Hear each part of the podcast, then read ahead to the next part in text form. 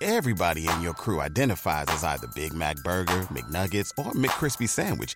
But you're the filet fish Sandwich all day. That crispy fish, that savory tartar sauce, that melty cheese, that pillowy bun. Yeah, you get it. Every time. And if you love the filet of fish, right now you can catch two of the classics you love for just $6. Limited time only. Price and participation may vary. Cannot be combined with any other offer. Single item at regular price. Ba da ba ba ba. Hi, everyone, and welcome to today's episode of the Professional Book Nerds podcast presented by Overdrive. This is Jill. Today's episode is an interview I did with Pulitzer Prize winning author Elizabeth Strout. She is the writer behind Amy and Isabel, the Pulitzer Prize winning Olive Kitteridge. My name is Lucy Barton. Anything is possible, Olive again. And her new book, Oh William, which is um, picks up Lucy Barton's story once again. She won the 2018 Library Lion and has been an Oprah's book club pick. This was a delightful conversation. I had so much fun talking to her. Um, we talked about, you know, the character of Lucy and what kind of keeps drawing her back. Uh, we talked about how she sort of, you know, takes her home state of Maine and turns it into a character all on its own in all of her books.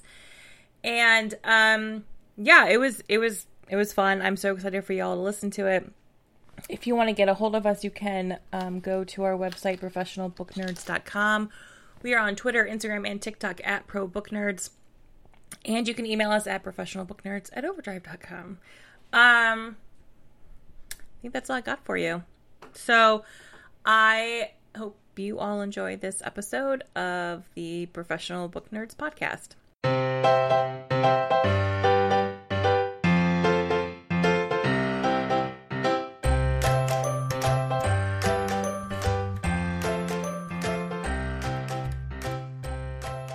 Start by giving our listeners a brief introduction to O. William?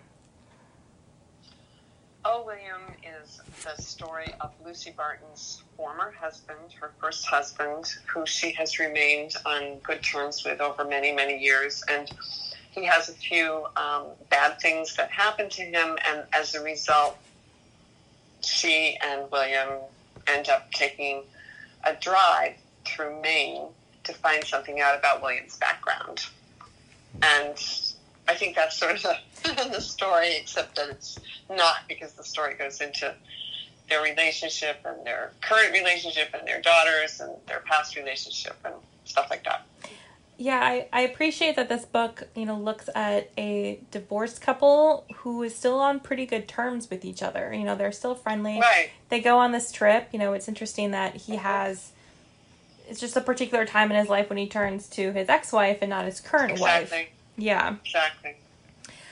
Um, what made you want to return to you know this the character of Lucy? She's appeared in two other books. What sort of made you want to come back to her?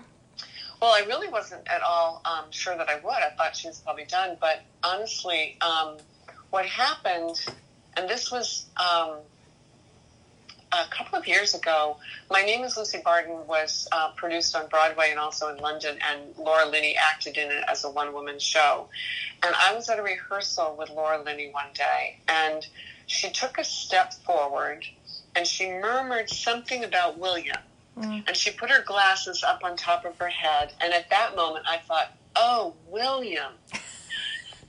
and that's stayed in my head. And I thought, okay, he's going to have his story because in my name is Lucy Barton. She sort of sidesteps the marriage. She says, I'm not going to talk about my marriage very much. And she doesn't. But then I realized, wait a second, he's got his story. Of course, let's go find out his story. And parts of it were already in My Name is Lucy Barton. Like we knew that he was the son of a POW from Germany who had come over to work in the potato fields during the war, which is true. There were um, POWs from Germany in Maine at that time. Um, so we knew that, and we knew a couple of other things. And then I thought, oh, let's go. And then I realized it would have to be through Lucy's point of view because um, she was such a part of it. One thing this book explores is this idea that we can still be surprised by the information we learn about people in our life, in particular our family. And, you know, as we get older, in particular, you know, Lucy is, is in her 60s, William's in his 70s. I don't want to say, you know, you feel like you know everything you could possibly know about your Right. family. And then that turns out to not be true at all. I know. Um, can I you know. can you expand on that a little bit? Well, I think that you know with the ancestry. Um, like .com, all those different websites and things. Um, I've heard a number of stories about people who have discovered things at different points in their life, but um, but older people who have discovered things that have like really um, kind of uh, given them a, a shock. And so I thought, oh wait, this will be perfect for William to have a discovery like that. And then as it unfolds, we realize you know so much more about who his mother was and who she was with Lucy as well as with William. Yeah. So no, it never stop. You never stop being surprised. I think as long as you're taking a breath, you can always be surprised. yeah, there's always yeah, there's always something, you know, because I think it's sort of and I say this, you know, my own relationship with my parents, like there's like this hubris of being like, well, my parents can't have any secrets. Like there's nothing that they could Right. be like keeping from me and then that's not always accurate. Um, Yeah, yeah, it's astonishing, isn't it? It's so interesting. I I find this stuff just so interesting. Yeah, the an- the ancestry part is is definitely um, something that seems to be being explored in fiction more now that we have this technology. Right. Because Right. prior to This is this, happening. yeah, like prior to this, you know, William went seventy some years without yeah, knowing this. exactly. That's Yeah. right. That's right. And um, so, as I heard of these different stories in my own life, you know, being told to me by friends or friends of friends, um, then I realized, oh wow, okay. But I mean, but but that's a big thing to be surprised by. I think that they still are surprised by little things that they learn about each other on that trip as well. And and you know, back to talking about your parents thinking that they have no secrets. Um, I think it's so interesting because there's always parts of people that they've never fully expressed to somebody, I think, for whatever reasons. And I just think that's so interesting as a fiction writer to try and go in there and uncover even just these small surprises, you know? No, that's also very true, and especially for a couple who had been married. And again, that's, Right. that's sort of like we lived together, we were married. What secrets could like what things Right. have I not discovered about you? Right, right. And yet there's always more to learn about somebody if you keep your eyes open and your ears open. yeah. um. So you mentioned Maine, and of course that plays a big part in all of your books. Um. You're are you from Maine? Yes. I am originally from Maine, yes. My ancestors go way back to 1603, so I'm really from Maine. You're like you're like really from Maine. Yeah. oh, I'm so really from Maine. I kind of can't stand it, but anyway, that's my heritage. No. No, I think- I lived in New York for 38 years, so that was fabulous. But um, I'm back in Maine now as a result of the pandemic. Okay. back, yeah. Yeah. Um, what is it about Maine then? Like, what drew you, first? I guess like what drew you back? What makes you want to give so much life to it in your books? You know, I honestly think I just think it's my DNA. I think I know this place so well, and it really wasn't until I moved to New York City that I understood that Maine was going to be such an important part of my writing life. And it's because when I left Maine, I was able to see it, you know, in a, an mm-hmm. entirely different way. And New York has so many different cultures and so many things happening, and it was just wonderfully freeing and fabulous to be there. But it made me look back and realize, oh, I think my story is going to be pretty much a Maine story because that's just who I am, and I know these people so well, you know.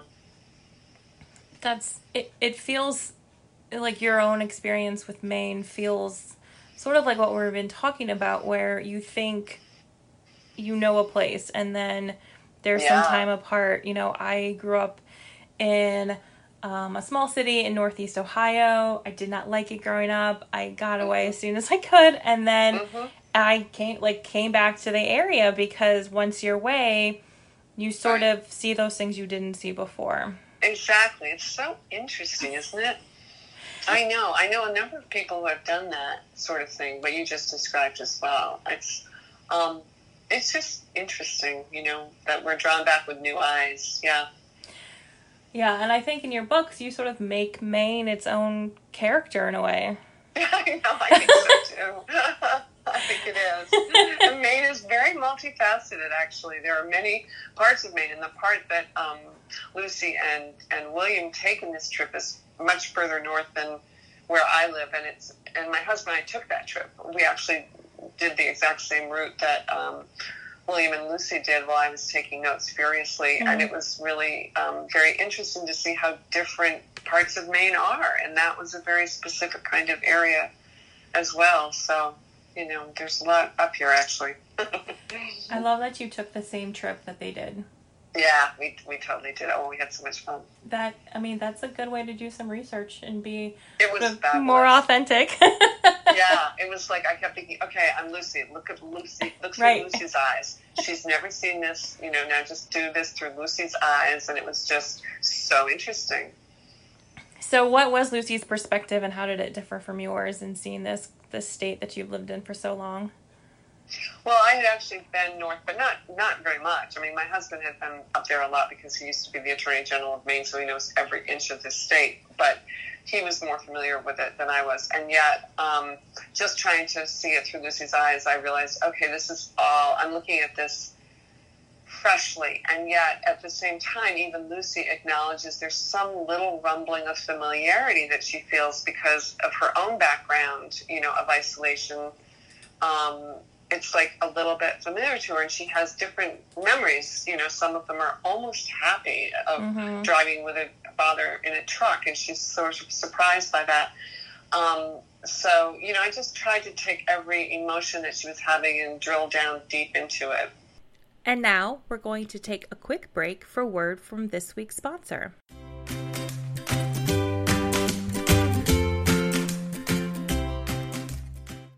When is the perfect time to plant trees and shrubs?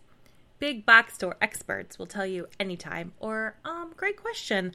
But the best time to plant is actually fall, which means now is the time to go to fastgrowingtrees.com. No more waiting in lines, messy cars, and digging through a lackluster selection. Just go to fastgrowingtrees.com and choose from thousands of varieties of trees, shrubs, and plants expertly curated to thrive in your area and delivered to your door in one or two days. Whether you're looking for shade, privacy, fruit trees, or just added color to your yard, every plant is shipped with a well developed root system, ready to explode with new growth come spring. There's a better way to buy trees and shrubs and plants for your home and yard. FastGrowingTrees.com. Now through November 30th, go to fastgrowingtrees.com slash pbn for 15% off. That's 15% off at fastgrowingtrees.com slash pbn fastgrowingtrees.com slash pbn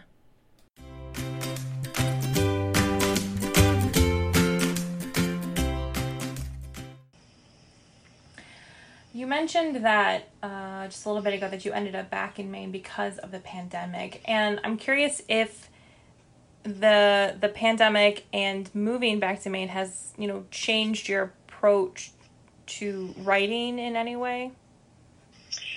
Well, that's a good question, and I I feel on some level that it has, but I'm not able yet to articulate how it has. I mean, I've certainly I was certainly working throughout the pandemic. Mm-hmm and you know, but I'm always working, so that's not really different. But there is some sense of readjustment, you know, to realize that. I mean, because we lived in Maine part time before we'd spend our summers up here and you know come up for Christmas and stuff. But but to have fully placed myself back into Maine is um, really only about 20 minutes from where I grew up, which is just very. Um, it's a it's still a tiny bit disorienting for me. Mm-hmm. I think. So I'm still trying to get myself aligned, you know, to my new reality. That's fair. Um, yeah. what, we all probably are. I, I, in I, our own different ways. Yes, I think you know it's it's even now like a year and a half into this, it's still sort of having to make adjustments oh, yeah. and every day it's still yeah. It is. It is. You know, yeah. there's yeah. this part in your brain you should be like i feel like i should be accustomed to this but you're not but and we're not exactly and we don't know when we will be and we don't know what it'll look like when when we, you know, we just don't know what it is. The future looks like in so many ways, I think, and that level of uncertainty that was through very much with us during the pandemic is still there. You know, it might not be quite as um, uh, intense, but I think that's what I am feeling. It's like, hmm, what what will the world look like? How will we all be in our offices or not again? You know. Sure, sure. Um, obviously, I'm not sure when you started writing, uh, William, but I'm curious if you know writing this particular book during the pandemic had sort of an effect on the story that you don't know necessarily would have been there in a non-pandemic time. Yeah, I had just I had just finished the book before the pandemic. Okay. Yeah. So you missed and then all that. it was really like I thought, whoa, I better write an epilogue. But I, I actually sort of thought about starting an epilogue, and then I thought, no, no, no, because I really like the way Old William ends, and I thought, no, I want, I just want, it, I want the reader to close the cover and, and have that in, no more Lucy Boyce after that. So yeah, yeah, that's that's something. It's a good thing I didn't do an epilogue because it went on forever. well, yeah, that's something I've had conversations with about with other authors throughout the past, you know, throughout the pandemic about right. deciding when or if to kind of introduce this the like do you introduce right. the pandemic into your books? And right. I think it's something that the literary world is sort of grappling with. Yeah exactly. It has to right. You know? Right and figure out how to do it. Yeah it um it's sort of like they're living you know in sort of this like alternate timeline almost where these books are set in 2020 and 2021 and there's no pandemic and I know I know. It's so it's just so um, it's so interesting because who knew you know who knew? Yes. But now we know. Now, now we know. There was like yeah, yeah no way there to was just waiting. Yeah um, I read on your website that you were a big library user when you were a child, and I'm curious what kind of books you were drawn to as a kid. You know, I um, I would go to the bookstore and I would look under the classics section and I would write down different titles.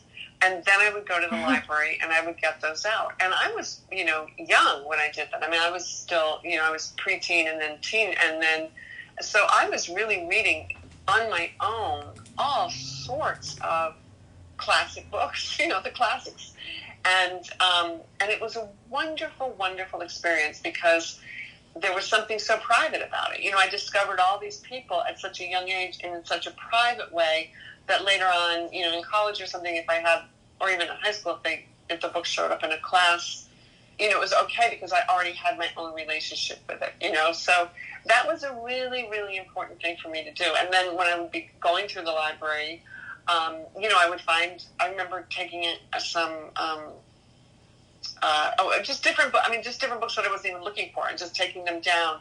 And there was always a sense like if the text, I mean, it sounds a little foolish, but honestly, it was almost like if the text sort of rose up off the page a little bit toward me in a way, um, then I would take the book. And I mean, obviously the text wasn't rising up off, but something in, in whatever I was glancing at, if it was catching me in a certain way, I would just take the book. And so I read many, many books that way, and it was really wonderful. What kind of books do you read now? Um, I read, you know, I read contemporary fiction and I read biographies. I, you know, I keep going through stages of of reading different biographies, and I'll read um, I'll read about the same. Uh, if there's somebody who's written different biographies, I mean, if there's a person like Tolstoy, mm. I just read two different biographies of him over the pandemic because the one I read, I thought, oh, this is really interesting. Let me see if another biographer catches the same feeling. Because if you're writing a biography, you always bring something of yourself to it in a certain way, and mm-hmm. I began to realize that. So I have, you know, I'll do that kind of thing. um, you know, you have these two characters that you've written, Olive and, and Lucy, of course. And I'm I'm wondering if, as you just said, you know, biographers bring a little bit of themselves to the biographies that they're writing. Do you do that with either of those characters? Is there like a little bit of you in in either of them? You know, um, I don't. I mean, I don't feel. I don't feel like I have much Olive in me, but um, I probably do because I feel like I know her so well that there must be stuff that I'm drawing up for myself. But she feels um, she feels pretty external to me, although I feel like I really do know her quite well. Um, Lucy is not me, but she's very accessible to me. You know, she had an entirely different kind of background and, and everything else, but there's something about her that's sort of accessible. Um, you know, but all my characters, no matter who I'm writing about, whether it's a man or a woman, I mean, I have to start with something that I know myself to be true, Mm. and then push it and push it and push it to the furthest extent that I can. I like that description of it, of just like starting with just a little nugget. Yeah, Of- of authenticity. Yeah. that I know that I have somehow learned through my life would be true. Yeah. And just pushing it. I- and then just really, really, it's almost like I think of myself as having. Um, this might sound disgusting, but I think of myself as having like a big wad of pink bubble gum, and that you know I just keep spreading it out on the table, spreading it and spreading it, pushing it and pushing it and pushing it. so my life would be the wad of bubble gum. I. No, I- many, many, many different, very, very, very thin, far off shapes. No, I like that. I like that. I I can I can visualize that very easily of, of just sort of like seeing how far No, but just sort of tracing something to see how far it could go and Yeah, and what it would right. look like. right, and keep it true. And keep it true. Right, which is Yeah. probably why your characters always feel so authentic and like you Right, could meet them on the street and they'd be real Right. people. Right. Well, I have spent my entire life trying to figure out what it feels like to be another person. Mm. I mean, that really has been the engine behind my writing. It's like, what does it feel like to be another person? Because I was pretty young when I realized, um, oh, I'll never forget it. All of a sudden, I realized, oh, I'm never going to see the world except through my own two eyes. Mm. And after that, I realized nobody else is either. And that was like so upsetting to me because I wanted to know what it felt like to actually be inside somebody else's head. And as I was reading all those books, you know, at a young age, I realized this is one way that we can know because those books will put us into somebody else's head. And so that really started my, you know, my ignition as a writer. Yeah, it's sort of that moment where you're like, "Oh, I could do this too." Yeah. Mhm. Mhm. Um, since you did start writing so young, I'm just wondering, kind of like, what were some of your early stories like and about? Well, I was writing, um, you know, I, I remember I wrote some little story, you know, in fourth grade or something about somebody who ended up sitting on an egg. No, I can remember about that particular story, and she was like very upset, and embarrassed because she had sat on an egg with her dress on or something. Yeah. That's the only memory I can remember as a kid. But then, as I got older, I was, um, you know, I was, you know, when I, I was sort of young when we first moved to New York, and I would write stories about people in New York, and then I finally realized, oh, I haven't lived here long enough to have absorbed real genuine feeling of New York, and that's when I realized I had to, in, in my working life, go back to Maine. And then after a while, I was able to write about New York because I had lived there so long. Uh, okay. All right. Interesting. Yeah. Well, I have um, loved chatting with you. I do just have one more question, which is what do you, Sure. what do you hope readers take away from reading O. William?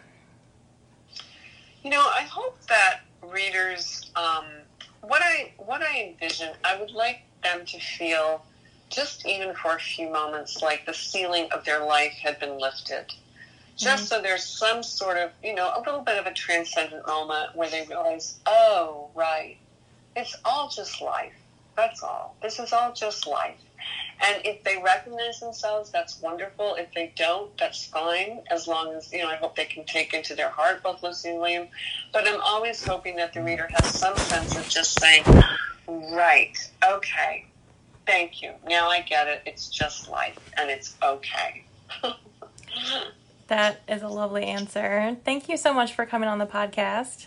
oh, you're so welcome. Thank you for having me. I really appreciate it. Readers can sample and borrow the titles mentioned in today's episode on Overdrive.com, and our library friends can purchase these titles in Marketplace. Professional Book Nerds is proud to be an Evergreen Podcast signature program. To learn about other Evergreen podcasts, visit evergreenpodcasts.com. Our podcast is produced, recorded, and edited by Jill Grunenwald and presented by Overdrive. To learn more, visit professionalbooknerds.com. I'm Allison Holland, host of the Kennedy Dynasty podcast. Equipped with a microphone and a long term fascination of the Kennedy family, I am joined by an incredible cast of experts, friends, and guests to take you on a fun, relaxed, yet informative journey through history and pop culture. From book references to fashion to philanthropy to our modern expectations of the presidency itself, you'll see that there is so much more to Kennedy than just JFK or conspiracy theories. Join me for the Kennedy Dynasty podcast.